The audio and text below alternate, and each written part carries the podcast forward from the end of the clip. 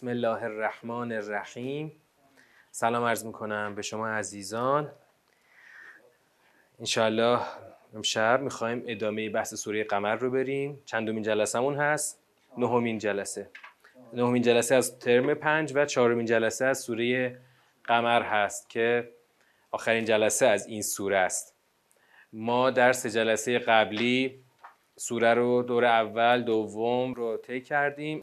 میایم جنبندی اول از سیاق اول.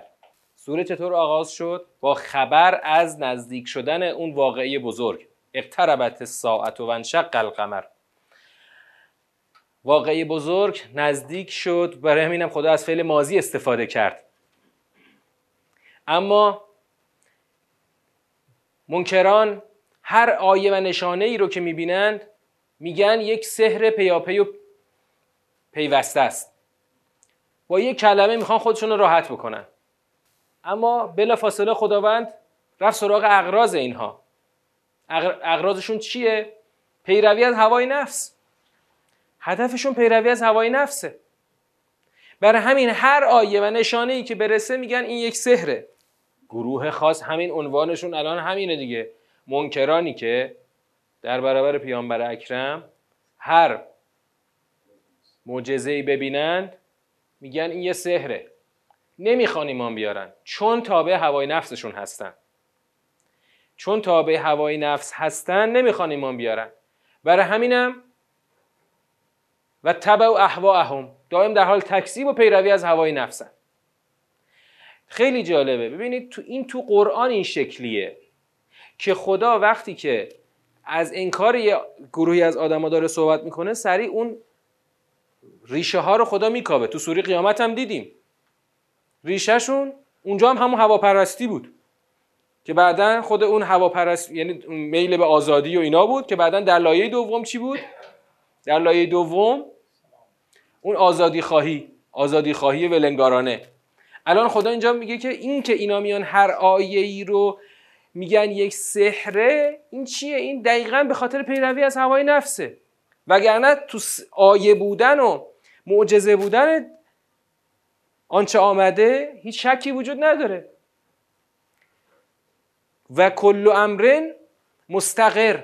در, این در حالیه که همه امر خدا پایداره و ثابته پابرجاه. هرچی حکمت اومد هرچی اخبار پیشین اومد اینا که عوامل بازدارنده رو داشت اینها قبول نکردن. اینا فایده به حالشون نبخشید. فما تغن نظر خب حالا بعدش توی فراز دوم با فکر که فراز دوم آغاز میشه خدا به پیامبر چه دستوری داد؟ دستور رویگردانی.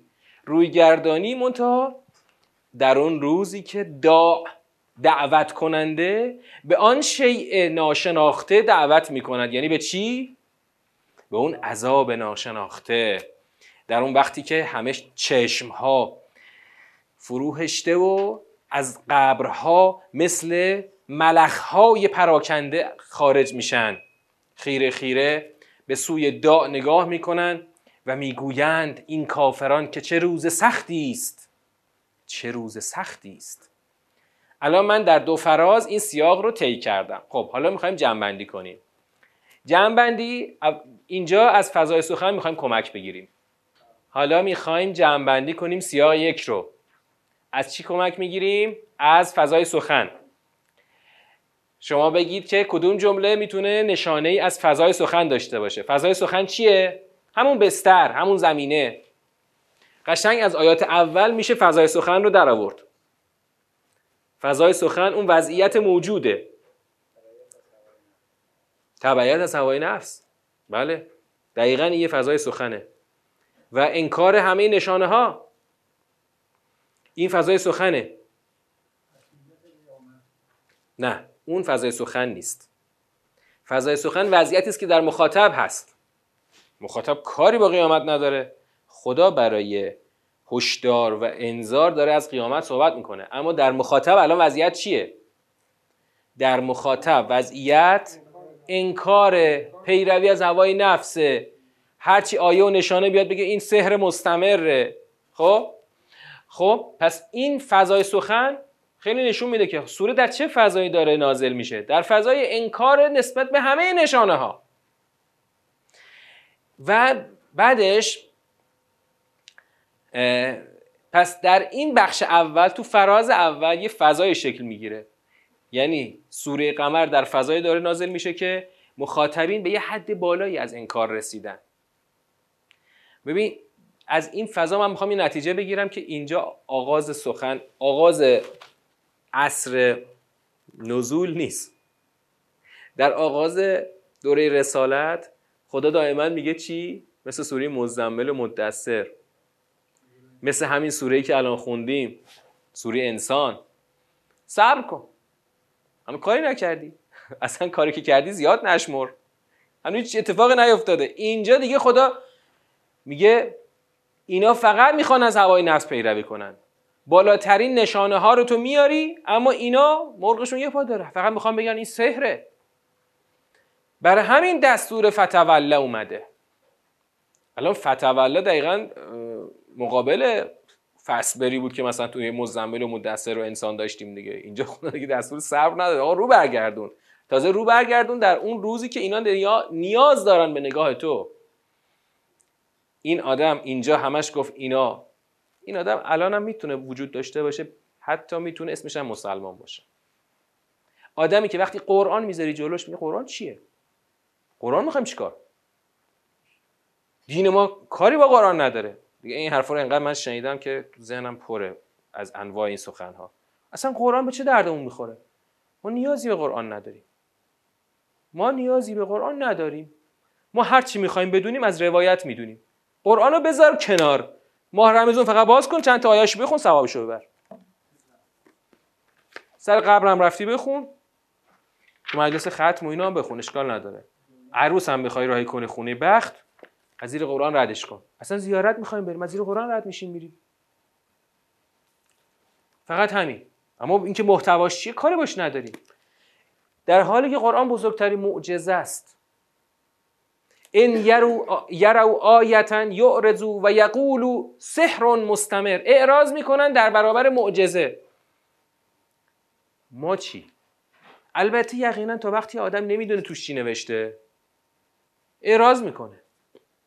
ما قرآن می‌خوایم چیکار قرآن می‌خواد کجای مسلمونی ما رو درست کنه؟ همینجا که وایسادیم خوبه دیگه. من تو مسجد قدسی به تناسب حرف که از حاضرین گفتم که ما همیشه یه اصلی رو بر خودمون جا انداختیم که اینجا که وایسادیم همینجا درسته. اینجا مرکز زمینه. قبول نداری؟ اینجا مرکزه برو متر کن. یه استدلال پوچ. چون اینجا که بعد بعد چون اینجا که وایسادیم جای خوبیه مثلا قرآن می‌خواد چه چیزی رو تغییر بده؟ ما الان خوبیم دیگه. همه چیمون درسته. فقط دشمنا نمی‌ذارن ما کارمون انجام بدیم. ما کارمون درسته دشمنا بدن. نه خیلی وقتا ما کارمون بده. ما کارمون لنگ می‌زنه. در برابر این معجزه موضع ما چیه؟ اعراضه یا ق... یا کرنشه. همون که گفتیم تو سوره نجم اگر شما اون سیر رو طی کنی به سجده میافتی. اعراض یا کرنشه. اون که ما داریم می‌بینیم متاسفانه اعراض سنگینه. در منظورم طبقه کفاری که کاری با دین و دیانت ندارن نیست. در بین خودمون. اعراض میگه قرآن؟ نه اینا کلیاته. کلیات آقا کلیات. بنده خدایی گفت که یه گروهی گفت یه گروهی داریم از زمان دانشجویی. رشتهشون هم اتفاقا قرآن حدیث بوده. بعد میگه بعد از سالها که این ارتباطات رو حفظ کردیم میگه یکی تو گروه خیلی به مباحث تربیتی و اینا علاقه من شده بود. میگه از آقای ولدی شنیده بود که بیایید کتاب عدت و دایر رو بخونید. این کتاب اخلاقی مال قرن هشتمه. هم یعنی هم عربی هم متنش عربی قدیمه. مثل مثلا فارسی کلیل و دم نمیمونه.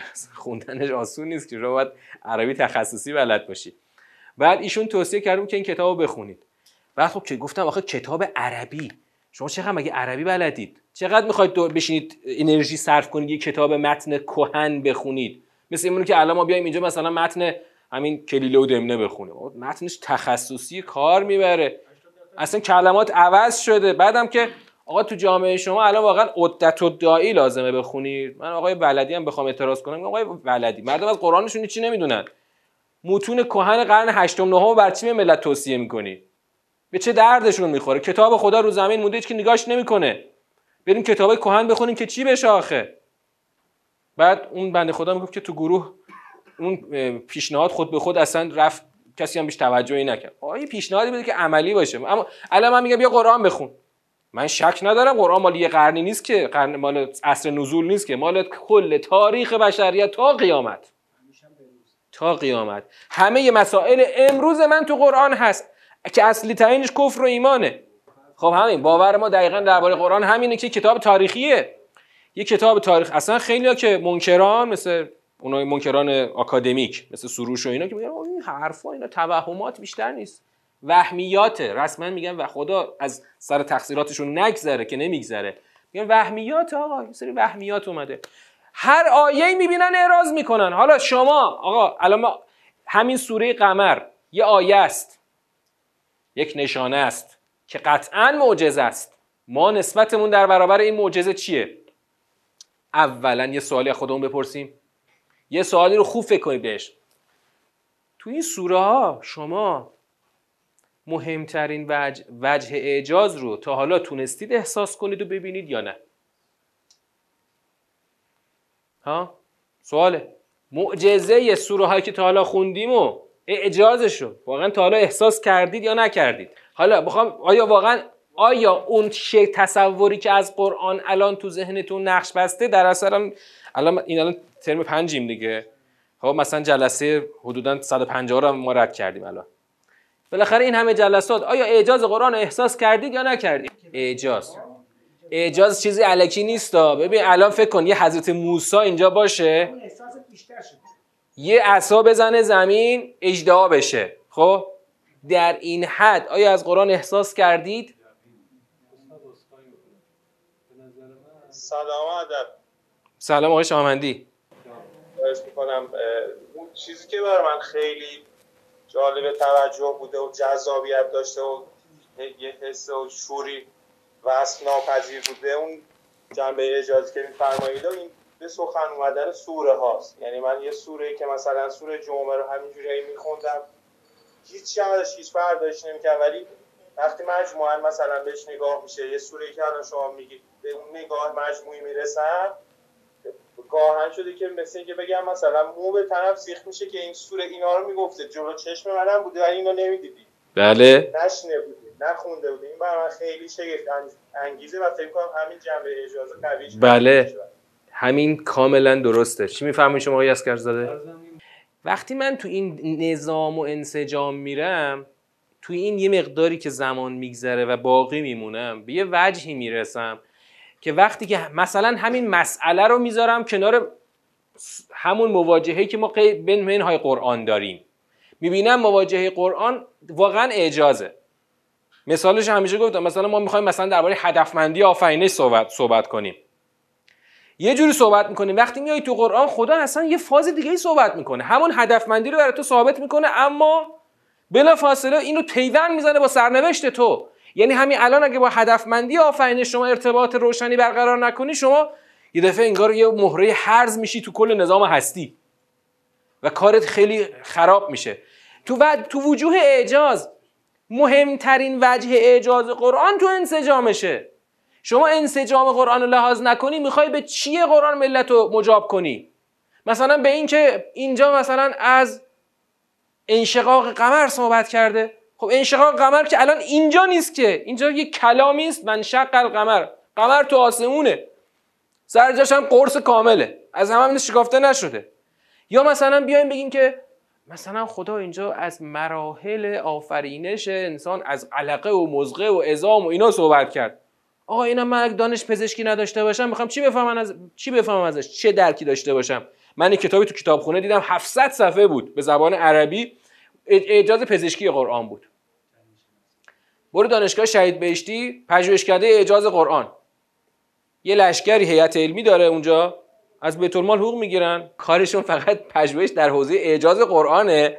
اما اعجاز علمی قرآن. آقا اینو می‌خوای بعد من کی نشون بدی؟ مثلا فیزیک و شیمی و زیست شناسی و پزشکی و اینا رو می‌خوای می‌خوای به کی نشون بدی؟ آقا مثلا الان ما پزشکی خوندیم. من که پزشکی نخوندم. الان تو بخوای برای من اعجاز و پزشکی قرآن ثابت کنی خب من که علمی پزشکی ندارم چجوری می‌خوام بفهممش؟ خب نمی‌فهمم که. مثلا اگه یه اعجازی در حد دکتر رشته دکترا باشه کی می‌فهمه دیگه اون اعجازو؟ آقا مثلا که از موارد اجازه مثلا میاد میگه که در قرآن مثلا ماه دوازده بار اومده تعداد ماه هم دوازده بار در فلان سوره مثلا. یه مواردی میره که خیلیش اولا خیلیش انتظایی میشه. ثانیا خیلیش نیاز به علوم پایه داره. این علوم پایه رو اکثر مردم ندارن. آقا اکثر مردم که دانشگاه نرفتن فیزیک و شیمی و زیست شناسی بخونن که. خب؟ پس اینا قابل یا مثلا اعجاز ادبی قرآن. آقا من اصلا از ادبیات عرب هیچی نمی‌دونم. کجا می‌خوام بفهمم که این در مقایسه مثلا آره این در مقایسه با فلان شعر شاعر عرب مثلا چی داره؟ یه وجه اجازی داره. خب من برای من که قابل درک نیست که. من که از عربی مثلا حالا یه فقط یه ضرب از عربا می‌دونم مثلا چی می‌خوام بفهمم از این وجهش؟ اما این وجه انسجام قرآن رو شما هیچ علم پایه‌ای لازم نداره. فقط چی می‌خواد؟ عقل انسانی می‌خواد. تنها و تنها عقل انسانی. انسجامش رو ببین. نوع فرمولی که خدا جلوت می‌ذاره اون فرایندی که جلوت تعریف می‌کنه رو ببین. قشنگ درک می‌کنی با تمام عقلت که این معجزه است. این کلام بشر نیست. فقط خدا می‌تونه اینطوری حرف بزنه. حالا ببین مثلا تو همین سوره قمر علاوه بر اینکه سوره آهنگینه و سجع داره خدا در سه گام ببین چجوری داره ما رو پیش می‌بره. تو همین گام اول اینطوری موضع منکران رو مطرح کرده. بلا فاصله الان می‌خوام برم تو جنبندی سیاق اول. بلا فاصله در فراز دوم خدا میاد چیکار می‌کنه؟ وارد فاز درمان میشه. منکر هستی. هر نشانه ای آوردیم گفتی سحره باشه. من که نمی‌خوام مجبورت کنم. من به پیامبرم میگم ازتون از توی کافر منکر رو برگردونه. در اون روزی که خودت خواهی گفت خدایا چه روز سختی است. به اون دایی به اون دعوت کننده میای میگی که خدایا یقول الکافرون یوم اسر. این خودش درمانه. وقتی یک آدم منکر رو ببری در یک صحنه ای او رو قرار بدی که او خودش اون یه حسی پیدا بکنه از شدت و حول و حراس اون روز. این دقیقا درمانه. همه جای سوره همین اینو این دقیقا اینو داشتیم. مثلا سوره بلد یادتونه؟ سوره بلد آخر آیات آخرش چی بود؟ اون دعای آخر سه آیه آخر. عذاب جهنم بود. که خدا گفت چی؟ ثم کان من الذین آمنو و تواصوا بالصبر و تواصوا بالمرحمه و الذین کفروا به آیاتنا هم اصحاب المشعمه علیهم نار معصده آتش دربسته خدا بر سر منکران و کافران خواهد بود. دقیقا فاز درمانشه. سوره لیل. همه سوره های جز ترمیک رو به یاد بیارین اینو, تو اینو توش داشتیم. این درمان الان همینجاست. ید ادا فتول عنهم یوم ید ادا الى شیء نکر. خشن ابصارهم یخرجون من الاجداس که انهم جراد منتشر. محتعین الى الداع یقول الکافرون هذا یوم اسر.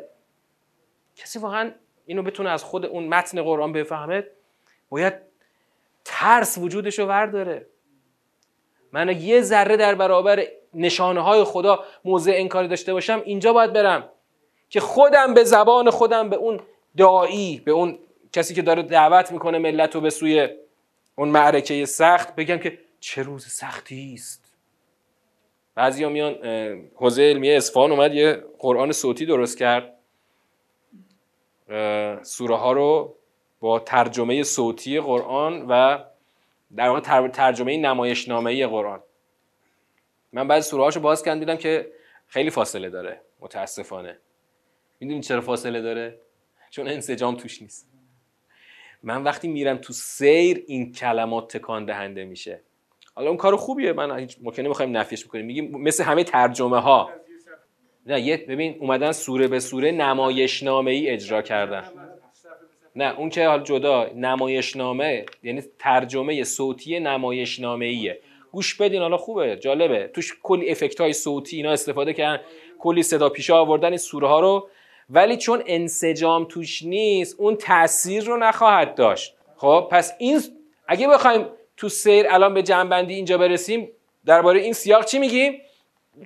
همینجا خدا داره هشدار میده. اقتربت الساعه هشدار از نزدیکی و حتمیت قیامت. اتمام حجت در این باره و تهدید به رویگردانی رسول خدا اتمام حجتش کجا بود؟ یا کن یه بار دیگه برگردم. اتمام حجت. اونجا که خدا میگه بابا از انواع گذشته هرچی عوامل بازدارنده بوده ما فرستادیم لقد جاءهم من الانباء ما فیه مزدجر. حکمتون بالغه. بابا حکمتون حکمتون بالغه یعنی چی؟ حرف هایی که دیگه رساست. حرف هایی که رساست گویاست. حکمت کافی درش هست اما فما تغن النظر دیگه چی بفرستم براتون آخه؟ قبلی ها رو نابود کردیم اینطوری شدن. شما که دیگه فرقی ندارید. شما هم نابود خواهید شد. ولی فما تغن النظر برای همینم دستور. دست و تهدید به رویگردانی رسول خدا و عذاب گریز ناپذیر در آن روز سخت. رسول رسولی که الان ازش روی برمیگردید از شما روی برمیگردونه ها. در آن روز سخت و خودتون برمیگردید میگید هازا یوم اسر این جنبندی سیاق یک. سیاق یک توی سوره قمر خیلی جنبه چی داره؟ اصلی داره. الان در سیاق دو خدا میاد چیکار می‌کنه؟ همون لقد جاءهم من الانباء رو برای ما تشریح می‌کنه در این پنج قومی که برای ما لیست کرده که بیام روی نمودار تا اینم جنبندیشو متوجه بشیم. اول یه سوالی از خودمون بپرسیم. خدا توی سیاق اول گفت که فما تغن نظر فما تغن نظر گفت تو سیاق اول دیگه. پس چرا تو سیاق دوم خدا دوباره شروع می‌کنه این انباء گذشته رو اخبار اقوام تقیانگر رو دوباره خدا میگه؟ آقا خدایا خودت گفتی فما تغن نظر دیگه. هرچی انباء مافیه مزدجر اومد انذار فایده نداشت. ما تغن نظر چرا پس دوباره خدا در یه سیر تفصیلی حدود بیش از نصف سوره همین سیاق دومه؟ از این تو این سوره سه صفحه ای نصفش همینه. چرا؟ در واقع همون انذارهایی که فایده نداشته رو خدا دوباره یک نمای سریع ازش برامون نشون میده. این اتمام حجت تا لحظه آخر باید ادامه داشته باشه. یعنی ببین این جماعت نمی‌خوان ایمان بیارن. عین قاتلان امام حسین. چرا امام لحظه آخر مثلا میاد؟ باز هم میگه حلمن ناصرن ینصرنی. شاید اینجا خود امام هم می‌دونه که این جماعت دیگه هیچی ازشون در نمیاد. اما حجت رو کامل یعنی به اتمام حجت یه چیزی نیست که یا هست یا نیست. اتمام حجت یه چیز مستمره یه چیز دائمیه یه چیز مرا... زو مراتبه. آقا مثلا الان همین تو همین اختشاشات مثلا طرف اونجا آتیش به پا کرده داره آتیش میسوزونه و خیابون داره به آشوب کشیده. مثلا این یگان ویژه فرمانده یگان ویژه وایساده میگه بابا چی می‌خواید؟ بیا به خونه هاتون. دیدین تو این کلیپ هم میاد که مثلا فرمانده یگان ویژه وایساده این جماعت آشوبگر رو داره اتمام حجت می‌کنه. یا یه کلیپ دیدم امروز که مثلا طرف با لباس نوپو همون یگان ویژه وایساده داره به دختره میگه آخه چی می‌خوای از این مثلا کشف حجاب دنبال چی هستی؟ خب بعد اون آدم اصلا تو فازی نیست که بخواد حرف قبول بکنه. اما حالا تو فضای دین این اتمام حجت باید همیشه باشه. همیشه باید باشه. خدا که به پیغمبرش همین دیای قبل گفته فتول عنها. اینا دیگه مرغشون یه پا داره. اینا به این آیات تو نمی‌خوان توجه کنن. همش میگن سهره اما باز هم من برای اینکه این اتمام حجتم رو کامل کنم پنج تا قوم تقیانگر رو الان براتون میگم که هر که سرنوشت تک تکشون به کجا انجامید؟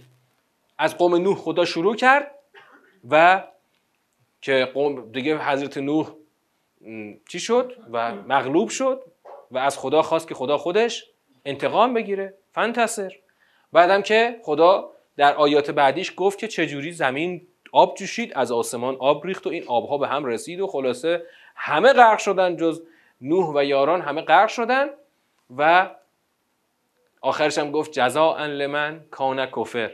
خدا خودش یعنی نجات رو جزای حضرت نوح قرار داده که چون حضرت نوح بهش کفر ورزیده شده این نجات نوح و یاران رو جزایی قرار داده. بعدم در سه آیه خدا میاد چیکار می‌کنه؟ این رو در واقع این سه آیه 15 16 و 17 جنبندی جنبندی حکایت حضرت نوحه. ما که این آیه رو گذاشتیم به جا گذاشتیم آیا پندپذیری هست؟ عذاب من و انذارهای من چگونه است؟ فکیف کان عذابی و نذر؟ لقد یسرنا القرآن للذکر فهل من مدکر.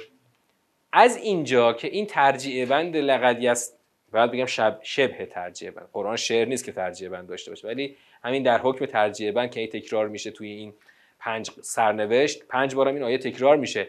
یه سوالی رو از خودمون بپرسیم چون تو مقام جنبندی هستیم.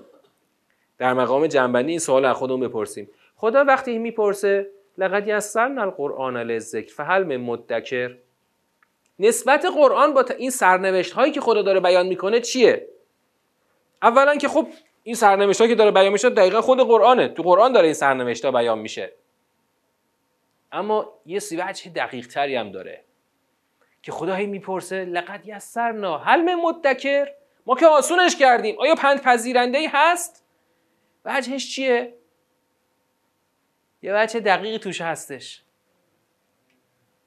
همین تو این لقد یسرنا یه دقتی بکنید خدا میگه من قرآن رو آسان کردم برای پندپذیری آیا تو پندپذیر هستی؟ خب آسون کردم. این پندش الان کجا بود؟ مثلا همین سرنوشت قوم نوح. پنده دیگه. این پند رو من آسونش کردم. آقا اینا اینطوری کف ورزیدن. آخرش اینطوری شد. ما هم نابودشون کردیم. حالا هم دارم حکایتش رو دارم برات نقل می‌کنم. لقد جاءهم من الانباء ما فیه مزدجر. حالا تو می‌خوای پند بپذیری یا نمی‌خوای پند بپذیری؟ پس دقیقا الان که دیگه نوحی و قوم نوحی در کار نیست که فقط حکایتشون هست که تو این قرآن داره بیان میشه. پس خود این قرآن الان همون پندی است که تو باید ازش پندو بپذیری. و خدا اینو آسونش کرده. کجای حکایت نوح پیچ و خمی یک ابهامی داره؟ و بعدیاش هم که الان خدا میگه کدومش ابهام داره؟ آقا تک تکشون من تو فقط روش های نابودیشون فرق می‌کنه با هم. نوح یه جوری این قوم نوح یه جوری قوم عاد یه جور قوم سمود یه جور قوم لوط یه جور و قوم آل فرعون هم یه جور دیگه نابود شدن. مهم اینه که نابود شدن در اثر طغیانشون تو بیا پند تو بگیر. اون کسی که میاد میگه قرآن اینا چه افسانه است اسطوره است. ای خدا نمی‌تونم از این همه کفر بگذرم. اون خانومه رو فایلش رو ببینید تو آپارات. اون خانومه رو فایلش رو تو آپارات ببینید که درباره انواع آیات قرآن داره صحبت می‌کنه. متاسفانه این خانم خیلی طرفدار پیدا کرده. خیلی طرفدار پیدا کرده. به خاطر چهار تا حرف کاملا عجیب و غریب که درباره نماز گفته. اون حرف نمازش رو همه شنیدن. مطمئن باشی فایلش رو دیدین خانم یه بار اسمش رو گفتم اینجا. سوگل مشایخی. اون فایلش رو ببینید. اون فایلی که درباره قرآن میگه رو ببینید. اون فایل که درباره نماز میگه نماز چاکراهای وجود انسان رو به هم وصل می‌کنه. یک تعبیرات بی سر و ته من درآوردی که ما اسمش گذاشتیم نماز اومانیستی. آره. همون تعبیرش از نماز کاملا با قرآن مقایره بماند. دقیقا خلاف سوری معارجه. دقیقا خلاف سوری. نماز بی تعهد. نماز که ما بخونیم که این نمی‌دونم پیچ و خمای وجودمون به هم متصل بشه. حرفای اومانیستی. ما اسمش می‌ذاریم نماز اومانیستی. نماز انسانگرایانه. نماز رو می‌خونم چون خودم کیف کنم. نه برای اینکه تعهد رو دوشم بیاد. سوره معارج خدا با نماز تعهد رو دوشت می‌ذاره. حالا اون بماند. اون فایل که همه دیدن مذهبی و غیر مذهبی کیف کردن از اون فایل. به به ما این تعبیر رو تا از نماز نشنده بودیم. ولی اون حرفای دیگهش کمتر دیده میشه شنیده میشه. که قرآن یه سریش اسطوره هست بابا اسطوره ها رو که بریز دور. ایناش که هیچ. یه سریش اخلاقیاته یه سریش هم احکامه. احکامش هم که کاری نداریم. اخلاقیاتش هم که خودمون بلدیم. خاک خاک خاک. یه خانمی که تو شبکه های اجتماعی الان مشهور شده. سگل مشایخی. مشهور شده. بیا ببین فقط فایلاش چقدر بازدید می‌خوره. فقط تو آپاراتش رو ببین. حالا اینستاگرامش رو چون اون مدل خوندن خروجی نداره. قطعا اون مدل خوندن خروجی نداره. چون اون مدل خوندن خوندن قرآن به عنوان ورده ورد. ببین ورد. صفحه 100 رو بخونی 200 رو بخونی 600 رو بخونی. فرقی نمی‌کنه اصلا. قرار نیست من از چیزی یاد بگیرم که. مثلا خیلی وقتا جالبه وسط جمله رو می‌خونیم. ام تعمرهم احلامهم به هازا ام هم قوم تاون تاغون خب این وسط جمله است. وسط جمله است. بعد دقیقا مثلا این حالا ان ترم 6 بهش می‌رسیم سوره تور. خب؟ آقا این وسط جمله است. الان تو وسط جمله رو بخونی چی می‌خوای بفهمی ازش؟ ثواب یه امر طبعیه ثواب شما بذار همون جزایی که در قرآن هست. خب؟ جزا. یعنی تو اگر رفتی مسلمونی تو ثابت کردی از گردنه رد شدی. آقا اون ور گردنه به سرزمین آباد اون ور گردنه رسیدی اون ثواب توه. اون پاداش عبور از گردنه است. ولی من این ور موظفم مسلمونیمو ثابت کنم چون پام گیره اگه ثابتش نکنم. دیگه سوره منافقون خوندیم ولی فقط فقط ثواب ببر. اگر به قصد ثواب تا آخر عمر بشینی قرآن ختم بکنی از گردن رد نمیشی. شک نکن. گردن سخته. مثل همون مثال کوهنورد مثل کوهنوردی که هر روز رو تردمیل ورزش کوهنوردی انجام بده. این تردمیل هم هی شیبیشو زیاد کنه یه خورده سخت بشه. دکمه داره می‌زنه شیبیش میاد بالا. هی شیبیشو سختتر کنه میگه من دارم برای فتح قله دماوند تلاش می‌کنم. تو تصورش هم الان داره از قله دماوند بالا میره. 100 سال از این تردمیل راه برو. اگه یه قدم تونستی رو دماوند بذاری یعنی اگه واقعا بری اونجا یه قدم ورداری نفست شماره افتاد. چون اونجا اکسیژن کمه. خیلی شرایط فرق می‌کنه. حالا پس الان ما بیایم پند بپذیریم. پند پذیری به اینه که حواسم باشه من به سرنوشت اینا دچار نشم. هرچند که برای من سیلی نخواهد آمد. آسمون بارش سنگ سنگینی نخواهد داشت که منو غرق بکنه. چون خدا دیگه نمی‌خواد با کسی رو با سیل غرق بکنه. بعد قوم عاد خدا دوباره همون سوال می‌پرسه. فکیفه کان عذابی و نظر قوم عاد تکذیب کردن. کیف کیف کان عذابی و نظر ما چیکار کردیم؟ یک باد سرد سرکش فرستادیم در یک روز نحس پی در پی. تنز ناس مردم کنده می شدن از جاشون مثل تنه های نخل از جا کنده شده. فکیفه کان عذابی و نظر تو این همین قوم عاد دوبار این سوال دوباره اومد. هم تو همین سرنوشت عاد دوباره این سوال پرسیده شد. ولقد یسرنا القرآن للذکر. این قرآن دیگه. قوم عاد داره برای تشریح می‌کنه. بیا عبرت بگیر. عبرت که نباشه. اگه خود جنازه قوم آدم اینجا برات از زیر زمین در بیارن عبرتی توش نیست که. مثل اینا که میرن اروپایی های میرن این فراینا رو از زیر زمین در میارن. هیچ وقت کسی نمی‌پرسه که این فرعون چی شد کجا رفت سرنوشتش به کجا کشید. شما سرنوشت یعنی عبرت نخواهی بگیری همه شاهان تاریخ هم از تو گور در بیار. عبرتی توش نیست که. چی؟ درباره فرعون که خدا گفت به محض اینکه غرق شد رفت تو جهنم. کذبت سمودو به نظر سمود چیکار کردن؟ اونا هم تکذیب کردن. بعدم که اون سوال مسخره رو پرسیدن. ابشرا واحدا منا نتبعه. انا اذن لفی زلال و سعور با مسخرگی سوال پرسیدن که یه بشری مثل خودمونه. اونم یه نفر واحد افتاده جلو. میگه من پیغمبرم. ما بریم از این تبعیت کنیم. همین همین منطق چند سال پیش یه نفر تکرار کرد. رسما پشت تریبون تکرار کرد. دوره تقلید و این حرفا گذشته که کسی بخواد دنبال کسی راه بیفته. دوره مدرنیسم دوره دوره پست مدرنیسم و دوره ترانس مدرنیسم امشب می‌خوام در این باره توضیح بهتون بدم. درباره اینکه بشر به کجا رسیده. الان می‌خوام به نقطش برسم. بعدم که پرسیدن که آقا ذکر یعنی آیات خدا به این نازل شده به ما نازل نشده؟ برای چی؟ برای چی ما باید بهش ایمان بیاریم؟ بله هو کذاب اشر این آدمی که دنبال جاه طلبی خودشه. بعدم که خدا میگه خب فردا می‌فهمن کی اشره. این اشر تو کلام امام حسین هم هستا؟ اشرن ولا بترن یعنی آدم جاه طلبی که دنبال انا مرسل و ناقه. ما هم که ناقه فرستادیم. ناقه, ناقه رو چکار کردن؟ پی کردن و کشتن. فتعاتا فعقر. فکیف کان عذابی و نظر این سوال دوباره این سوال تکرار شد. بعدم که با یک سیحه واحده که حشیم المحتضر. حشیم المحتضر چی بود؟ خاشاکی که کنار باغ باش دیوار درست می‌کنن. آخرش لقد یسرنا القرآن للذکر فهل من مدکر. بعدم کذبت قوم لوط به نظر قوم لوط تکذیب کرد. ما هم یک حاسب فرستادیم شن فرستادیم طوفان شنی آمد و فقط آل لوط نجات پیدا کردن. در یه صبحگاهی اونها نجات پیدا کردن. بعدم که این یک نجات فرعون نعمتی از جانب ما بود که کذالک نجزی من شکر. ما جزا می‌دهیم هر کس که اهل شکر باشد. ببین همون ادبیات شکر که سوره انسان داشتیم نجزی من شکر. ولقد انذرهم بطشتنا فتماروا بنو اینو همش میادن مرا می‌کردن. تمارا هم تو سوره نجم دیگه دو سه بار داشتیم. تماروا به نظر میومدن مرا می‌کردن. جدل بی حاصل می‌کردن. مرا معناش چی بود؟ جدلی که مرا جدلیه که در واقع طرف به حرفای طرفش هیچ اعتقادی نداره. او رو کلا باطل می‌دونه. فقط می‌خواد یه جدلی بکنه که یه حرفی زده باشه هیچ وقت هم قرار نیست بخواد تسلیم بشه.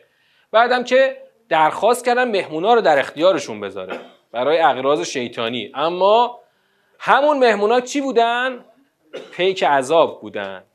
و سبحهم عذاب مستقر فذوقوا عذابی و نظر لقد یسرنا القرآن للذکر. و هل من مدکر. بعدم که آل فرعون پنجمین قوم تقیانگر کذبوا با آیاتنا کلها فاخذناهم اخذ عزیز مقتدر. من یه جوری گرفتمشون اون گرفتن یک شکست ناپذیر مقتدر به اون صورت گرفتم. حالا اینجا رسیدیم به این سوال. سوالی که نقطه مهم سیاق دومه. از اینجا دوباره فضای سخن می‌خوایم برداشت کنیم. مثل سیاق اول که از آیت اولش فضای سخن برداشت کردیم. فضای سخن اینجا چیه؟ اکفارکم خیرون من اولائکم ام لکم براءتون فی ام یقولون نحن جمیعون. منتصر. این سه آیه توش فضا داره. چرا فضا داره؟ این آیات داره حکایت می‌کنه. از چی؟ از چی حکایت می‌کنه؟ از یه باور پوچ در این جماعت منکر. باور پوچشون چیه؟ نحنو جمیعون منتصر. ما چون همه با هم هستیم خدا پیامبر اسلام منکران دیگه. از اینجا که میگه اکفارکم خیرون سرنوشت پنج قوم تمام شده. اکفارکم خیرون. ام من اولائکم ام لکم براعتون فی زبور این دو تا گزینه و گزینه سوم ام یقولون و نحن جمیعا منتصر. ما همه با هم جمع میشیم میریم بر خدا پیروز میشیم و انتقام می‌گیریم. اما خدا هم گفت سیح زمل جمع و یولون الدبر. پایان جلسه درباره این نحن جمیع منتصر می‌خوام یک مثال بارزی رو از بشر امروز براتون بگم که این بشر امروز دقیقا رو این باور خودش ثابت و راسخ وایساده که نحنو جمیع و منتصر. منتها می‌دونی فرق بشر امروز چیه؟ فرق بشر امروز اینه که در کفر خودش بسیار پیش رفته. بسیار پیش رفته نسبت به اون بشری که اون روز فقط گفت فلان. پیشرفتگیش می‌دونید به چه, به چه دلیل میگیم پیشرفته ببینید بشر خود کفر مثل ایمان درکاتی داره ایمان درجات داره اون درکات داره. سوره چیز هم دیدیم که؟ سوره صف. اینا تو این درکات به نقاط عجیب و غریبی رسیدن. بعد از کلاس می‌خوام اون درکات کفر اینا رو توضیح بدم که چه جوری روی این باور نحن جمیع و منتصر وایسادن با یک همون همون نمایش افتتاح تونل رو می‌خوام براتون بگم که چجوری اینا روی این وایسادن سیاه زمال جمع و یولون دوبار اما خدا میگه هزیمت خواهند شد. هرچند هنوز نشدن ها اما هزیمت خواهند شد. و پشت خواهند کرد. که گفتیم دیگه هزیمتشون باید به دست مؤمنین اتفاق بیفته. خود به خود که هزیمت نمیشن. زمانش مشخص نیست. هر وقت که هر وقت که مؤمنان پاشن برن اینا رو هزیمت کنن شکست بدن. هر زمان که مؤمنان جمع بشن ارادهشون رو جمع کنن برای شکست کفار. این اتفاق خواهد افتاد. اما هنوز اتفاق نیفتاده. نه نه. چهار تا موشک نیست. چهار تا موشک. چون باید کفر کل جمع کفار سیهزم الجمع کل جمع کفار با منطقشون با همه حیمنه کفرشون باید نابود بشن. چهار تا موشک بزنی می‌تونی یه گوشمالی بهش بدی خب؟ ولی این مساوی نابودی نیست. تا منطق کفر در زمین داره حکومت می‌کنه هنوز این سیهزم الجمع اتفاق نیفتاده بله. مشکله دیگه. ما آسونش کردیم متاسفانه. ما آسونش کردیم. گفتیم چی؟ آقا یه شمشیر می‌کشه امام زمان سوار بر اسب سفید میاد و یه دفعه کفار همه قلاف می‌کنن و خلاصه همه نقشه بر زمین میشن و ما میایم بر سر سفره آماده مینشینیم. اصلا اینطور نیست. یه داعش یه داعش رو خواستیم نابود کنیم بالاخره پنج سال رزمنده های ما جنگیدن با این داعش. حالا می‌خوام بگم بابا چهار تا چهار تا جانی که تازه پول گرفته بودن از کفار اصلی رو خواستیم نابود کنیم چقدر سختی کشیدیم چقدر شهید دادیم. شما بخوای کل حیمنه کفر رو در جهان نابود بکنی چقدر سخت تره حالا تو این نمایشی که می‌خوام گزارشش رو بهتون بگم درکات کفر اینا رو وقتی ببینید می‌بینید شوخی نیست. اتفاقا کفر بشر امروز بس... وقتی پیشرفته شده بسیار چی شده؟ پیچیده و نهادینه. پیچیده و نهادینه. انقدر نهادینه است که من می‌تونم براتون در خود فضای ایران خودمون در واقع اون شاخک های کفر رو که ریشه دوونده رو نشون بدم. مثل اختاپوسی که همه جا شاخک پاهاشو پهن کرده. کل تمدن امروز تمدن کفره. تمدن غرب که بر کل کره زمین حاکمه تمدن کفره. خب مونتا این کلمه ساده که الان من گفتم بعضی شاید بگن این چقدر اینا دارن بچگانه دربارش حرف می‌زنن. نه. این که میگیم تمدن کفره یه ده ساعت بعد اینجا حرف بزنیم تا بگیم که چرا تمدن کفره. تمدن غرب شاید مثلا مثل مرحوم غریق اگه بخوایم نگاه بکنیم تمدن غرب خیلی هم چیز خوبیه. حالا بریم. بله ساعت و موعدهم و ساعت و ادها و امر هر کس. اما اینا با اینکه تو این دنیا هزیمت خواهند شد اما البته ما قرارمون با اینا کجاست؟ اون ساعت. اون قرار ما با اون ساعت اصلی است که اقتربت ساعت و ساعت و ادها و امر تلختر و ناگوارتره. اگه بخوایم اینو جمع کنیم جمع سیاق دو دیگه خیلی سخت نیست. ببینید سیاه زمال جمع اینجا رو کره زمینه رو خاک. کره زمین اینا هزیمت خواهند شد. اما بل ساعت و موعدهم در اون حساب و کتاب اصلی است. قیامت کبراست. اون موعد اصلیه. اینجا هزیمت خواهند شد به دست مؤمنین.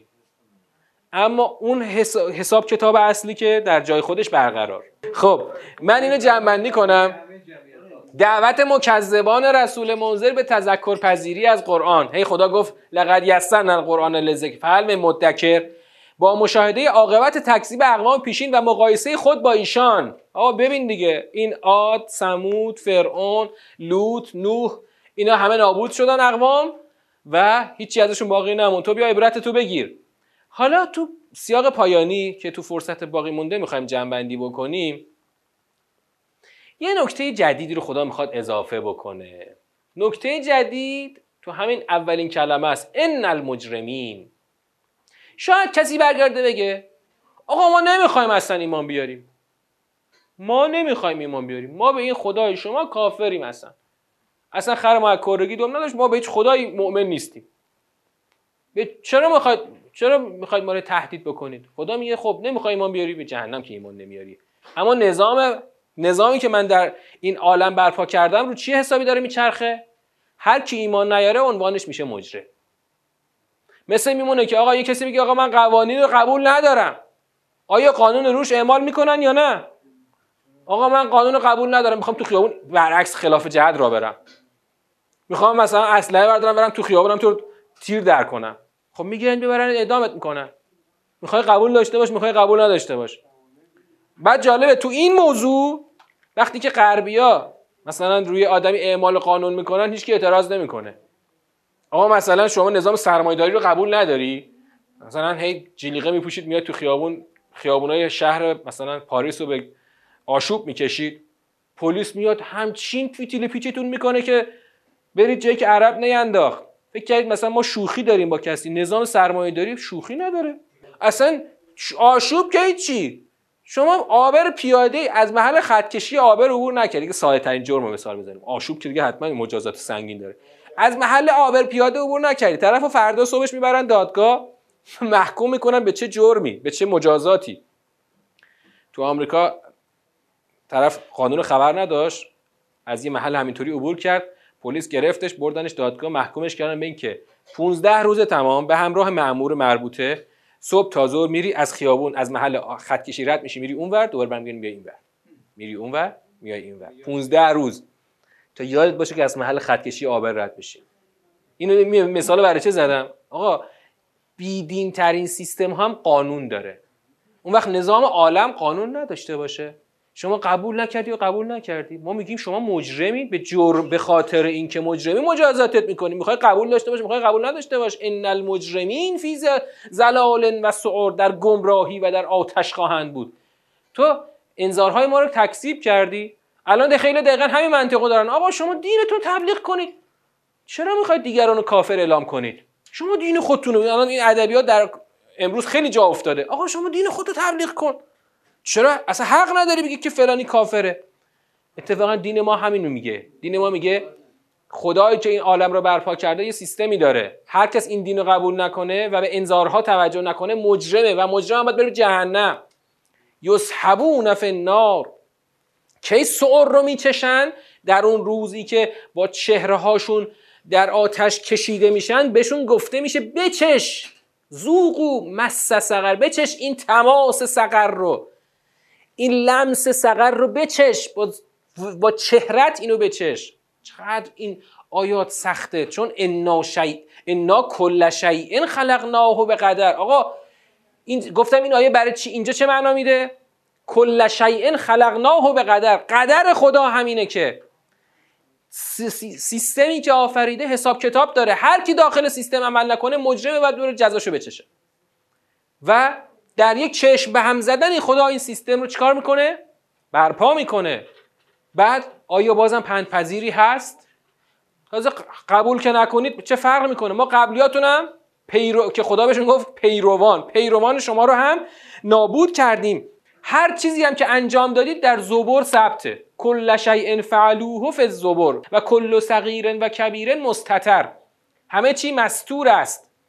ان المتقین فی جنات و نهر فی مقعد صدق عند ملیک مقتدر دعای پایانی رو تشریح کنیم. اگر ادعی مجرمن به خاطر سرپیچی از قوانین نظام هستی اون کسانی که تبعیت کردند و پند پذیرفتن عنوانشون میشه متقین. الان این سوال در دوگانه ای که خدا در سوره قمر ساخته عنوانها چجوری تقسیم شده بین آدما؟ دسته مجرمین دسته متقین. متقین خودشان را حفظ کردند پس مجرمین خودشان را حفظ نکردند اگر آنها به خاطر تخطی از قوانین هستی مجرم شدن مؤمنین چی هستند اونها دقیقا انسان مطیع هستند که در درون این قاعده خدا درست عمل کردن. یعنی یک آدمی که قانون پذیره قانون هستی رو پذیرفته. اونا قانون رو نپذیرفتن و مجرم شدن. اینا مؤمنی هستن که قواعد خدا رو پذیرفتن. خب اینم سیاق سوم. سیاق سوم رو در یک کلام جنبندی کنم. جنبندی سیاق سوم تهدید و انذار شدید. یعنی خدا تو سیاق سوم فقط داره میگه که چی؟ آقا نظام من حساب کتاب داره. هر کاری انجام بدید مکتوب ثبت میشه. شما باید تابع سیستم باشید. هرچند که خوشت نیاد. اگر تابع نباشی ما شما رو به اشد مجازات در سعور محکوم خواهیم کرد. جنبندی کل سوره دیگه این سوره جنبندیش خیلی ساده است. خدا از هشدار به نزدیکی ساعت شروع کرد. اون واقعی بزرگ. اقتربت ساعت ما هرچی آیه میفرستیم که شما منکر میشید. اشکالی نداره. منکر بشید. من به پیغمبرم میگم که رو از شما رو برگردونه.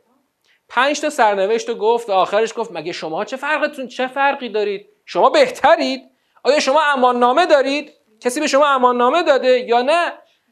فکر کردید که چون جمعی هستید می‌تونید پیروز بشید. نه این خبران نیست. همه تونم جمع بشید رو هم هیچی نیستید. مجرمان حتما باید برن به جهنم. هر کس هم که قبول نداره چیزی عوض نمیشه. قاعده خدا عوض نمیشه. اگر می‌خوای راه اهل نجات باشی باید متقی باشی. متقین هستند که در بهشت ها خواهند بود و در نهرهای جاری. سوره قمر به یه بیانی اینم جمله آخر این سوره اینه. به یه بیانی یه بیانیه است بیانیه است بیانیه ای که اگر ما قرآن رو خوب درک بکنیم باید ببریم به مردم همه دنیا اینو با, بلند، با صدای بلند جار بزنیم. باید ببریم تو سازمان ملل بخونیمش. بیانیه است مردم کره زمین. خدا دیگر پیغمبری نمیفرسته. اگر نمی‌خواید از این کتاب تبعیت بکنید و ذکر از این ذکر پند نپذیرید شما نابود خواهید شد. چه بپذیرید و چه نپذیرید. شما همتون شما کافران باید برین در جهنم خدا بسوزید. تنها راه نجات اینه که خودتون از اون جهنم حفظ بکنید با پذیرش و پند پذیری از کتاب خدا. جرأت داریم بریم اینو جار بزنیم؟ ما خودمونم سکولار شدیم. چه جوری؟